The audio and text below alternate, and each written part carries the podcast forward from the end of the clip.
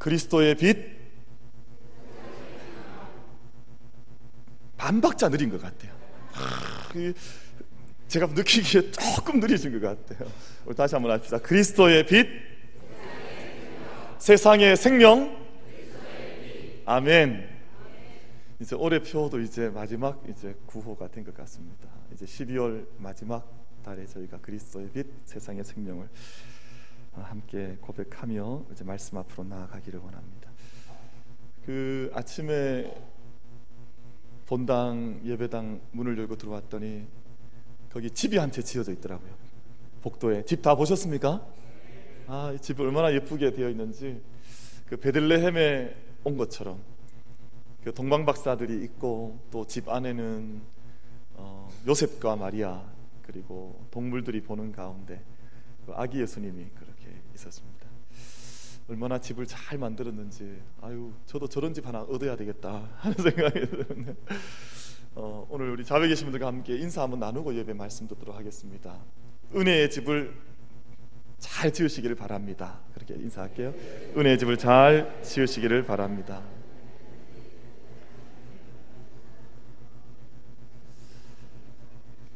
저희가 뭐 천국에 가면 다 알 수는 없습니다만 천국에 대한 이야기는 요한계시록에 뭐 아주 아름답게 그 보석으로 또 온갖 좋은 것들로 이렇게 돼 있다는데 그 가봐야 이제 저희가 이제 그 천국의 집을 알지 않겠습니까? 그런데 그 옛날에 우리 믿음의 선배들께서 늘 그런 말씀하셨어요. 저희 제가 어릴 때 목사님들도 그런 말씀하셨고 가면 집이 다 똑같지 않대요. 그러니까 집이 천국의 집들도 다 달라서 어떤 분들은 너무너무 아름다운 그 천국의 집을 짓고 또 면류관을 쓰고 살아가는데 이 땅에서 믿음의 삶을 온전히 감당치 못하면 천국에 가면 집이 누추하다는 거예요. 그리고 면류관도 쓰지 않고 또 옛날에 다 무슨 모자 쓴다고 다 들으셨죠? 무슨 모자 쓴다 그러던가요? 개털 모자 쓴다 그랬어요. 그러니까 별류관을 쓰는 것이 아니라 아주 뭐 보잘것 없는 모자를 쓰고 살아간다. 여러분 오늘 우리가 우리의 믿음의 삶을 이렇게 살아가는 동안 정말 믿음의 집을 아름답게 튼튼하게 영광스럽게 우리가 함께 지어갈 수 있는 우리 모든 만민의 복된 성도님들 되기를 축복합니다. 우리 집은 그렇게 지어 나가야 되죠. 집을 누추하게 지어 나갈 수가 없습니다. 위대한 예술가였던 미켈란젤로는 어, 예술적 천재라는 평가를 받는 인물입니다. 프랑스의 소설가인 로맹 롤랑이라는 분이 그런 말을 했습니다. 천재를 믿지 않는 사람, 천재가 어떤 것인지를 모르는 사람은 미켈란젤로를 바라보라. 그렇게 추앙을 했습니다. 이분이야말로 모든 역사 속에 천재라는 평가를 들을 만한 그런 사람이다. 그렇게 추앙을 한 겁니다. 미켈란젤로의 손에 의해서 베드로 대성당의 피에타상 이 조각이 됐습니다. 그 손을 통해서 그런 위대한 상이 태어나게 된 겁니다. 시시나 성당의 천지 창조와 최후의 심판 같은 위대한 작품이 그의 손길을 통해서 이 세상에 태어나게 됐습니다.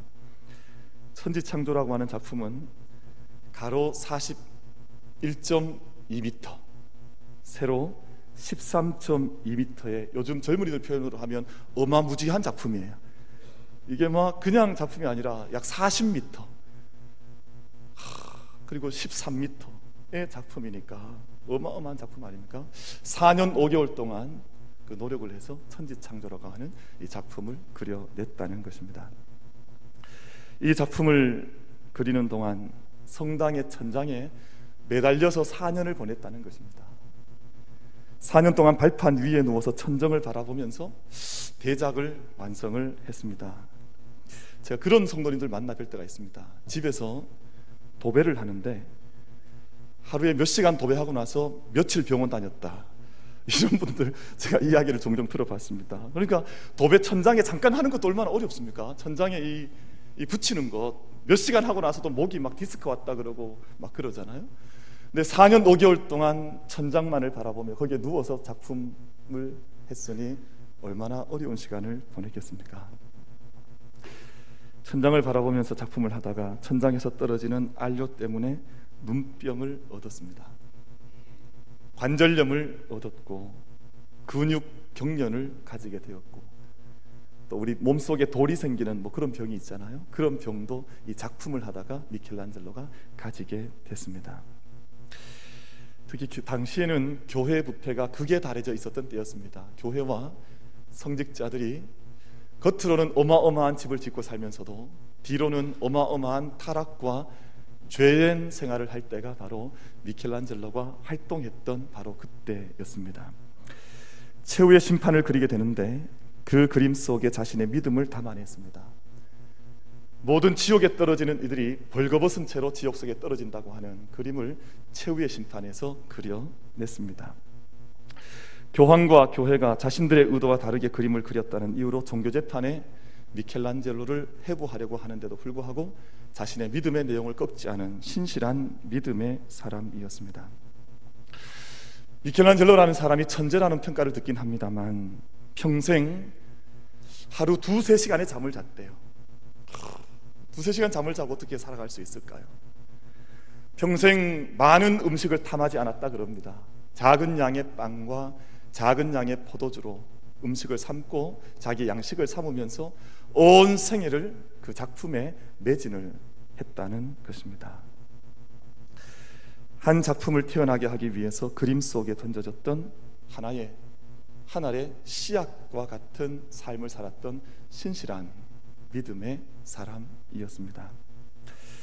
사람들은 수많은 기다림 속에서 삶을 살아갑니다. 학생들은 기말 시험 후에 맞이할 방학을 기다립니다. 수능 성적표를 받아들고 학교에 지원하는 수험생들은 합격 소식을 애타게 기다리면서 그 시간을 기다리고 있습니다. 아기를 잉태한 산모는 아기와의 만남을 기다리고 결혼 날짜를 받아놓은 신랑과 신부는 이제 곧 결혼하게 될 그 날을 기다리면서 가슴 설레게 그 날을 애타게 기다리면서 살아갑니다. 새벽에 보철을 서는 병사는 어서 날이 밝아오기를 기다립니다. 세상이 왜 이 모양이냐고 탄식하는 사람은 새로운 세상이 어서 속히 오기를 소망하면서 기다리면서 그러한 때를 기다리면서 살아갑니다. 그러나 중요한 것은 그런 모든 기다림의 세상은 저절로 오지 않는다는 것입니다. 척박한 대지에 희망의 씨앗을 뿌리면서 젖과 꿀이 흐르는 땅을 기다리면서 광야에 발을 내딛고 그곳에 희망의 씨앗을 뿌릴 수 있는 사람만 그런 시간을 맞이할 수 있지. 마냥 시간을 허비하면서 광야를 건너려는 용기를 가지고 있지 않은 사람은 절대 그 땅에 들어갈 자격이 없다는 것입니다. 강원도 정선에 가면 추운 겨울에 산에다 씨를 뿌리는 사람들이 있습니다. 그분들 참 특이하죠.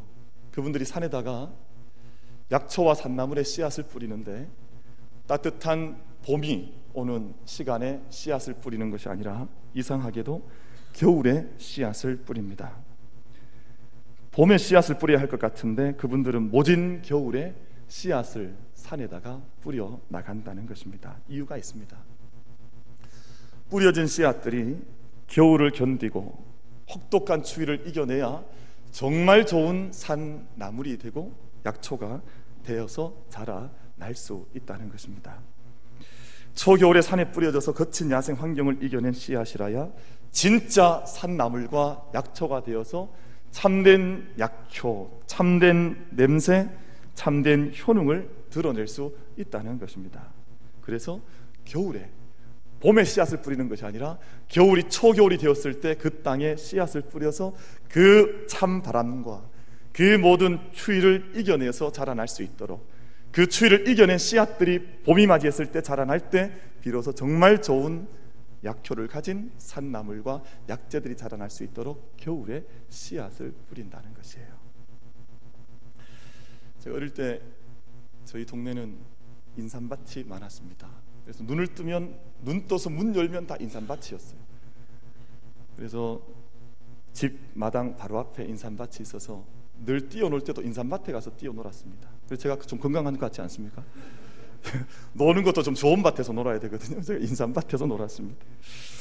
인삼을 재배할 때 보통 6년을 재배합니다. 6년 정도 재배를 하고 이제 수확을 하게 되는데 캐게 되는데 그 작업이 끝나는 날을 기다렸다가 동네 아이들이 작업이 다 끝난 그 밭에 뛰어 들어가서 땅을 다시금 팝니다. 그러면 그 인삼 캐는 작업을 하던 분들이 놓친 인삼이 나와요. 정말 거짓말 조금 못하면 이제 발뚝만한 인삼이 아무도 놀라지 않으시는 믿지 않으시는군요. 아주 큰 어린 어린 아이 눈에 볼 때는 참 큰 인삼이 또 풀이죠 거기서 나오는 거예요. 그 인삼을 간식 삼아서 주머니에 넣고 다니면서 먹기도 하고 또 그 인상 가지고 반찬해서 학교에 가서 이제 도시락 반찬을 삶기도 하고 그렇게 어린 시절을 보냈습니다. 그래서 저희 동네 아이들은 늘 그런 말 했어요. 우리는 물을 마셔도 그냥 물 마시지 않는다. 다 인삼 썩은 물을 마시고 자라난다. 우리 동네가 다 그랬어요. 그러니까 제가 좀 건강한 것 같죠? 저를 동정의 눈빛으로 인삼 썩은 물을 마시고 자랐는가 하는 눈빛으로 바라보시는데 아니 저는 좋았어요. 그러니까 아, 뭐 아이들도 인삼밭에서 인삼을 주워 먹기도 하고 마시기도 했으니까 잘 자랐습니다. 그런데 사람이 밭에서 약을 치고 거름을 주고 재배를 해서 키운 인삼과 산에서 야상, 야생으로 자란 산삼은 모양이 틀립니다. 성격도 틀립니다. 내용도 틀립니다.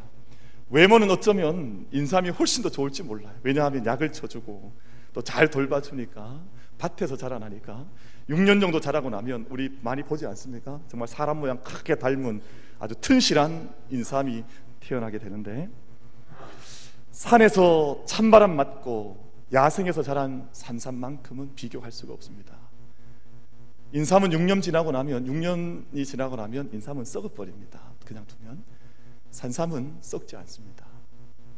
가치도 틀립니다. 인삼의 가치와 산삼의 가치는 그 가격 자체가 차이가 어마어마하게 납니다. 사람을 키울 때 우리가 사람을 한 인생을 키워낼 때 양육해 나갈 때 모든 것이 다 갖춰진 좋은 환경, 좋은 교육 조건에서 사람이 자라나게 되면 일정 이상 좋은 모양을 갖춘 사람이 될 수 있습니다만 뛰어난 사람, 탁월한 일꾼이 그곳에서 나오기는 어렵습니다. 교회도 그렇습니다. 모든 것이 다 갖춰져 있는 환경 귀한 일이긴 합니다만 환경과 물질이 사람을 키워내는 것 아니고 영혼을 다듬어 나가는 것도 아닙니다. 물론 좋은 조건이 될 수 있겠습니다만 필요 충분 조건은 아닙니다. 오히려 환경이 어려운 교회에서 또 환경 바라보지 않고 모든 것들 물질적인 것들도 좀 내려놓고 오직 영적인 씨름하겠다고 하는 그 터전에서 귀한 일꾼들이 더 많이 태어나는 것을 경험할 때가 있습니다. 그래서 깊은 영성을 위해서는 때로는 자발적인 고난이 필요하고 자원하는 훈련의 시간이 필요합니다. 외적인 평안한 조건 가운데 그저 머물러 있기 원하는 사람들에게는 영적인 진보와 성장과 성숙이 잘 일어나지를 않습니다. 외적인 환경에만 의지하는 공동체에는 어떤 탁월한 하나님의 열매를 기대하기가 어렵습니다. 조금 거칠지만 집 안에 키우지 않고 야생에 던져 놓으면 훨씬 더 깊은 향이 진동하는 로즈마리를 얻을 수 있고 물질들, 우리 식물들을 얻어 나갈 수가 있는 것입니다. 어저께 우리 청년들 몇 명 만났는데 아침에 그런 이야기 청년 중에 한 청년이 그런 이야기 하더라고요. 목사님 제가 이제 다음 주면 그 네팔에 그 자원봉사 2년을 떠나게 됐습니다. 그런 이야기해요. 그래서 제가 잘 됐다. 가서 네팔에 가서 그 바닥에서 훈련 잘 받고 돌아와라. 정말 좋은 일이다. 그렇게 축복을 해줬습니다. 하나의 씨앗이 자라는 동안 자기가 경험했던 척박했던 투박했던 거칠었던 모든 환경들을 이겨나가는 씨앗들은 그 씨앗 안에 그 모든 것들을 이겨나갔던 강인한 성품과 기질들을 겉은 부드러워 보일지 모르지만 그 깊은 영혼 속에는 강한 면을 반드시 담고 나타나게 되어져 있습니다. 장석주 시인이라고 하는 시인의 대추 하날이라고 하는 시가 있습니다. 짧은 시이기 때문에 제가 한번 읽어드리려고 합니다. 이게 아마 교보 서울에 있는 교보 그 건물에 붙었던 시라 그래요. 이런 내용입니다. 저게 저절로 풀고 진리는 없다. 저 안에 태풍 몇 개, 저 안에 천둥 몇 개, 저 안에 벼락 몇 개, 저게 저 혼자 둥그러 진리는 없다.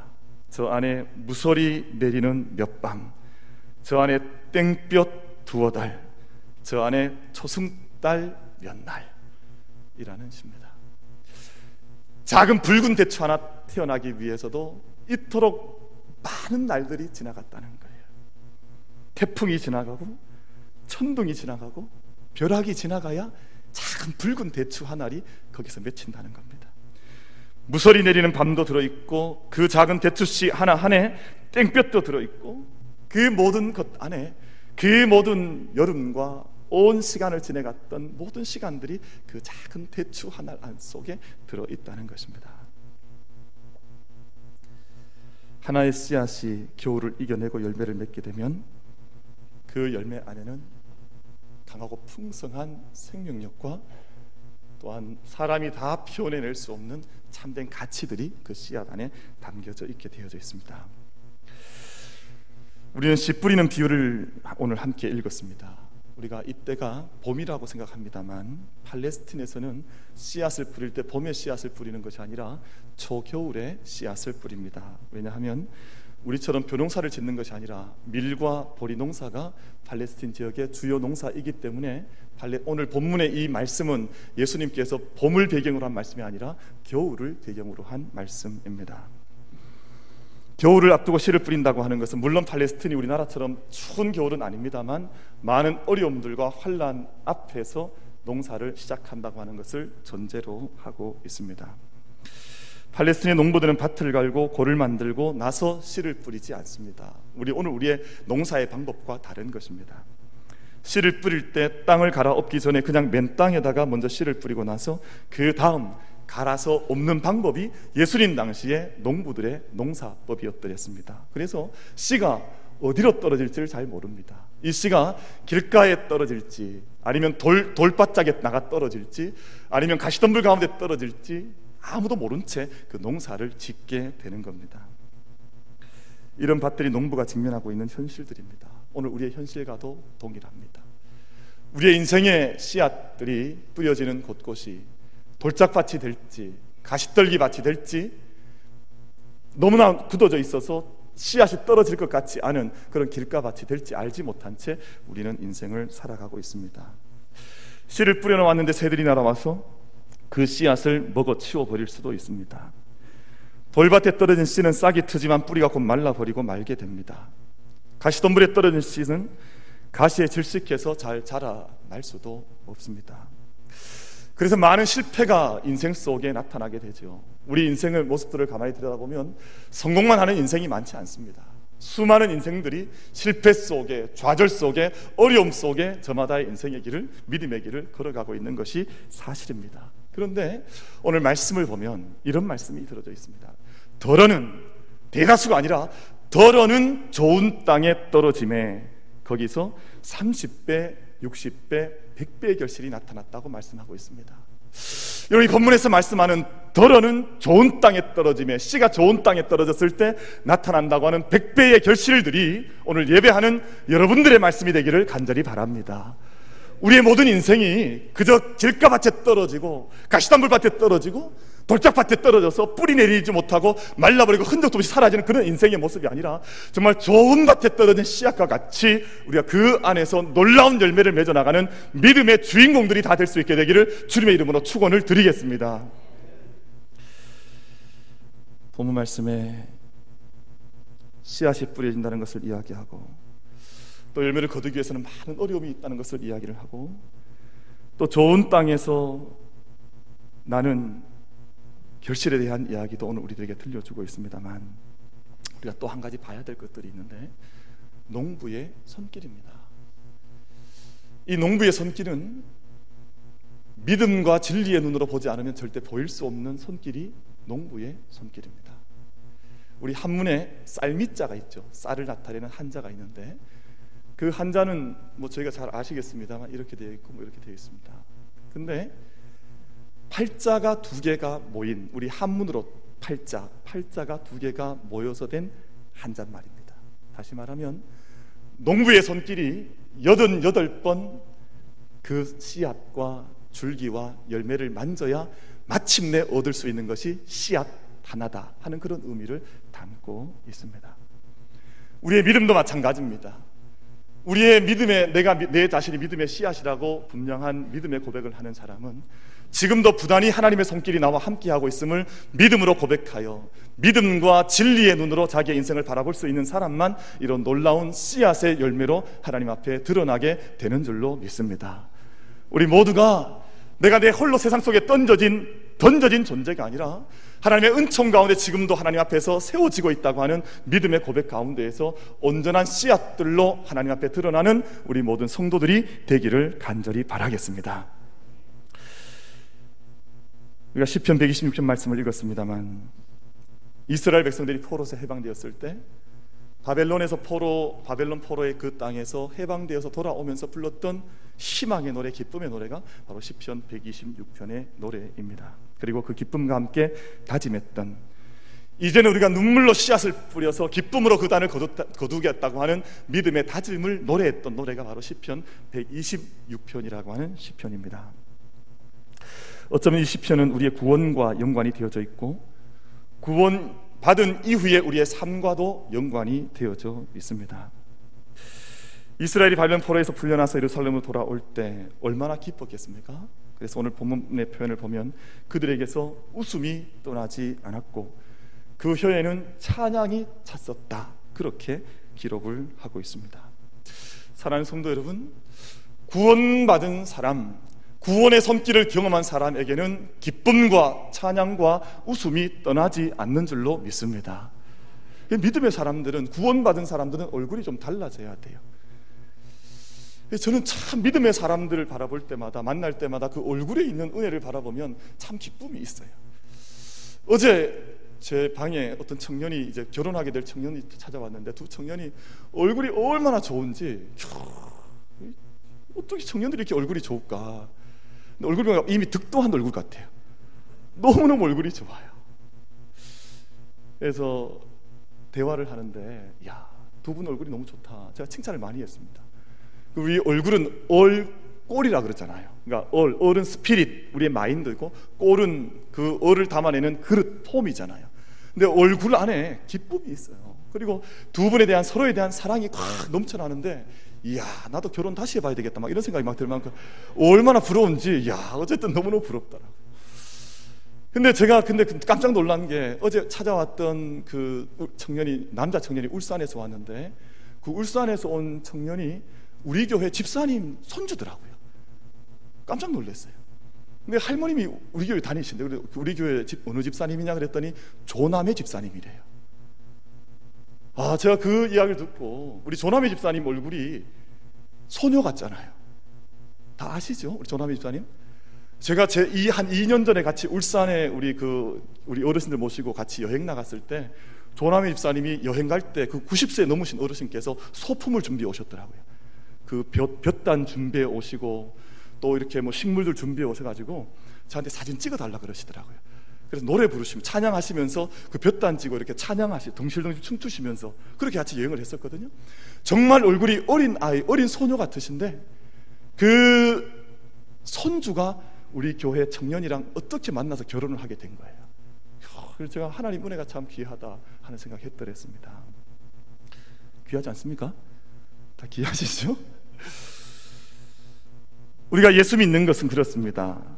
모든 과거와 죄로부터 해방되어지고 자유함을 누리는 것이기 때문에 그 고백이 진정한 나의 고백이 되어지면 얼굴 속에 삶 속에 찬양과 기쁨과 웃음이 넘쳐날 수밖에 없습니다. 그래서 깊은 영성의 사람들은 언제나 찬양을 즐겨 하는 사람들이에요. 아침에 일어나면 찬양을 다섯 곡, 열 곡씩 하나님께 올려드리기를 원하는 사람들. 아침에 일어나면 가장 첫 시간을 말씀을 펼쳐 읽고 말씀과 함께 하나님 앞에 찬양의 영광을 받으시옵소서 찬양의 제사를 올려드리는 사람들이 정말 구원의 감격과 기쁨을 누리며 살아가는 사람들입니다. 이것이 없는 사람, 이런 열정이 없는 사람들은 구원의 기쁨이 무엇인지, 죄로부터 자유함을 받은 것이 무엇인지, 내가 하나님의 영광 속에 참여했다고 하는 것이 무엇인지 아직 제대로 알지 못하는 사람들은 그 기쁨을 알지를 못합니다. 우리가 그래서 믿음의 사람들은 새벽에 늘 깊이 잠들어 있을 수가 없습니다. 기도와 찬양으로 하루의 삶을 새롭게 시작하면서 늘 새벽을 깨우며 또한 모든 삶의 자리마다 순간마다 찬양의 제사를 하나님께 올려드리며 삶 가운데 우리가 어떤 자리에 던져져 있든지 어떤 직업을 하나님께 내게 주셨든지 그 모든 자리에서 말씀과 기도와 찬양의 능력 가운데 서 있는 사람이 정말로 구원받은 사람들의 이 땅 가운데 삶이 되어야 될 줄로 믿습니다. 우리 모두가 모든 선 자리에서 찬양의 일꾼들이 되기를 바랍니다. 여러분 세워진 그 모든 자리에서 늘 찬송이 샘물과 같이 우리의 삶 속에서 터쳐 흘러나오는 그런 찬양의 도전이 우리 모두에게 있게 되기를 간절히 바랍니다. 예수님을 만나게 되면 자신이 귀하다고 하는 것을 깨닫게 됩니다. 자신이 존귀해지지요.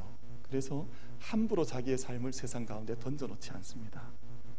하나님 만나게 되면 자신이 참 사랑스럽고 귀하게 느껴지기 시작합니다. 그리고 성령께서 내 안에 계시기 때문에 육신의 끌림이 있고 죄의 정욕이 나를 주장하려고 한다 할지라도 내 안에 계신 성령의 은혜와 그분이 내 안에 계셔서 내가 성전되었다고 하는 믿음 때문에 함부로 세상 가운데 죄의 구렁텅이에 자기 자신을 던져 넣지를 않습니다. 그래서 내 안에 있는 기쁨, 내 안에 있는 감격, 내 안에 오셔서 나를 향하신 하나님 그분의 뜻을 귀하게 생각하면서 그분의 뜻을 받드는 삶을 우리가 살아가게 되는 것입니다. 오순절 다락방에 있었던 120명의 문도들, 성도들은 성령께서 임하셨을 때 기쁨 때문에 입을 다물고 있을 수가 없었습니다. 찬양하지 않을 수가 없었고 그래서 사람들이 볼 때 이 사람들은 필시 술에 취한 사람들이다 그렇게 오해를 했습니다. 왜냐하면 지금까지 한 번도 그런 사람들을 본 적이 없었기 때문이에요. 얼마나 기쁨에 넘쳐났던지 마치 그 증상이 증세가 술 취한 사람들처럼 보여서 이들이 낮술에 취한 것이 아닌가 그렇게 오해를 했습니다. 그런데 술에 취한 것이 아니라 무엇에 취했다 그랬습니까? 성령에 취했던 사람들이에요. 성령에 취해서 세상을 바꾸어 나갔던 사람들, 세상을 변혁시켜 나갔던 사람들, 세상의 구원이 어떤 것인지를 보여줬던 사람들이 바로 이 초대교회 성도들의 삶의 모습들이었는데, 사랑하는 우리 만민교회 성도 여러분, 그 모습이 세술에 취하듯이 살아가는 성령에 취한 모습이 우리 교회 안에서 일어날 수 있게 되기를 간절히 바랍니다. 그런 사람들이 구원을 받고 돌아오게 되었을 때 그들 앞에 소명을 받았습니다. 세상은 쓰레기 더미로 바뀌어져 있는데 내가 이 모든 어렵고 험한 세상 가운데에서 이제는 눈물로 씨앗을 뿌리며 이 땅 가운데서 그냥 덤덤하게 살아가는 사람이 아니라 매 순간 매 때마다 눈물로 씨앗 뿌리는 사람 되어서 기쁨으로 단을 거두는 사람 되어야지. 바벨론 포로에서 돌아왔다고 해서 예루살렘 성이 모든 것이 다 레디메이드 되어서 자기 자신들을 환영해 주는 것이 아니었습니다. 포로로부터 자유케 된 것은 분명 하나 그 이후로부터 돌아온 이후에는 눈물로 씨앗을 뿌려야 하는 삶들이 그들을 기다리고 있었던 것입니다. 대림절은 씨를 뿌리는 절기입니다. 황량하고 메마른 땅이지만 믿음으로 눈물로 다시 한번 내가 이 땅 가운데 씨앗을 뿌리겠다고 하는 다짐의 기간이 바로 대림절입니다. 그저 성탄 장식을 하고 철을 켜고 우리가 그저 감상에 젖어서 대림절을 보내는 것은 한 해의 마지막 절기를 참되게 보내는 자세가 아니지 않겠습니까? 겨울을 겨울답게 보내지 않으면 다음에 농사를 기대할 수가 없습니다. 겨울에 걸음을 넣어야 합니다. 많은 웃자란 가지들을 가지치게 해 주어야 합니다. 땀을 흘려야 그 겨울에 땀을 흘려야 그 다음 해 농사를 기대할 수 있는 농부가 되는 것입니다. 겨울을 잘못 보내면 다음 해 무엇을 기다려도 그로부터는 30배, 60배, 100배의 결실은 기대할 수가 없습니다. 그래서 하나님의 사람들은 일의 축복이 있어야 합니다. 그런데 일의 축복이 있다고 하는 것은 일이 많다는 것을 말하는 것이 아니라 일 중독자가 되어서도 안 되고 일 때문에 기각격해서 낭망하는 사람이 되어서도 안 되고 단지 내게 허락해 주신 모든 일을 통해서 참된 기쁨을 맛보고 그 일을 통해 하나님의 영광을 드러내는 사람들이 일의 기쁨을 누려 나가는 사람들이 되는 것입니다. 창세기 1장과 2장 말씀을 보면 하나님은 일하시는 하나님으로 드러납니다. 철저한 계획 속에서 일주일의 기간을 정하시고 그 안에 이 세상의 이 공함과 어두움과 혼란함을 모든 일을 통해서 하나님의 질서를 만들어 갔던 일하시는 하나님의 모습이 창세기 1장과 2장 속에 기록이 되어져 있습니다. 예수님께서 이 땅 가운데 오셨을 때 공생애는 단 3년밖에 아니었습니다. 30년 세월은 이 땅에서 몫으로 일하시던 생애를 사셨던 분이 우리 예수님이셨습니다. 하나님은 식물과 동물에게는 일을 맡겨놓지 않으셨습니다. 물론 그 그들도 보이지 않게 모든 자기의 일이 있습니다만 성경이 말씀하는 바는 일은 사람에게 맡겨주신 하나님의 특별한 구별된 일이었습니다. 충만하고 번성하라고 말씀하시고 사람에게 일을 맡겨 주셨습니다. 하나님 그 일을 통해 우리가 기쁨을 누리기를 원하시고 아름다운 문화를 만들어 나가기를 원하십니다.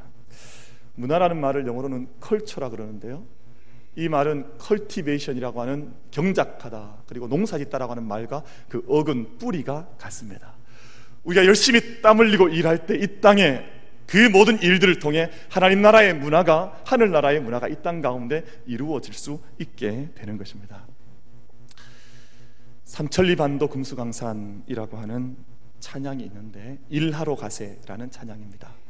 이 찬양의 작사가는 남궁억이라고 하는 분인데 이분이 독립협회 활동을 했고 황성신문을 창간했던 그런 분이었습니다. 이분이 1911년에 예수님을 영접한 후에 고향인 홍천군 모곡리로 돌아가서 모곡 교회를 세우고 모곡 학교를 세웠습니다. 그 시골에 머물고 있었지만 그분은 그곳에서 열심히 일을 했습니다. 그곳에 무궁화 동산을 만들고 무궁화 묘표를 만들어서 민족 정신이 희미해져 가는 그 당시에 온 전국 방방곡곡에 그곳에서 자라난 무궁화를 온 전국에 보내는 일을 했던 분이 바로 남궁옥이라고 하는 분이었습니다. 그분이 서대문 형무소에서 옥고를 치르게 되고 나중에 병들어 마지막을 맞게 되지만 그런 믿음의 일들을 통해 이 땅 가운데 새로운 역사가 쓰여졌고 아무리 춥고 힘든 겨울이라 할지라도 추위를 이겨낸 씨앗과 열매가 얼마나 풍성한 역사를 맞이할 수 있는지 그런 믿음의 사람들을 통해서 이 땅에 역사가 이어지게 됐습니다. 말씀 맺겠습니다. 사랑하는 성도 여러분, 이 시대는 어쩌면 추운 겨울과 같은 시대인지도 모릅니다. 장로님 기도하셨습니다만 우리를 둘러싸고 있는 환경과 우리 주변의 모든 역사의 흐름은 어둡기만 합니다. 그러나 이런 어두운 때에 믿음의 사람들은 어둠에 편승하는 사람들이 아니라 무관심한 사람들이 아니라 방관하는 사람들이 아니라 이런 추운 결과 같은 시대 가운데에도 한 씨앗을 뿌리기 위해 눈물로 씨앗을 뿌리는 사람들이야말로 믿음의 사람들이 되는 줄로 믿습니다. 우리 만민교회와 우리 모든 성도들께서 이 땅에 살아가는 인생이 있는 동안 특별히 대림제를 보내는 절기 동안에 내 앞에 어떤 현실이 가로막고 있다 할지라도 눈물로 씨앗을 뿌리며 놀라운 열매를 거둬 나갈 수 있는 믿음의 성도들, 성령의 사람들 될 수 있게 되기를 주님의 이름으로 축원을 드리겠습니다.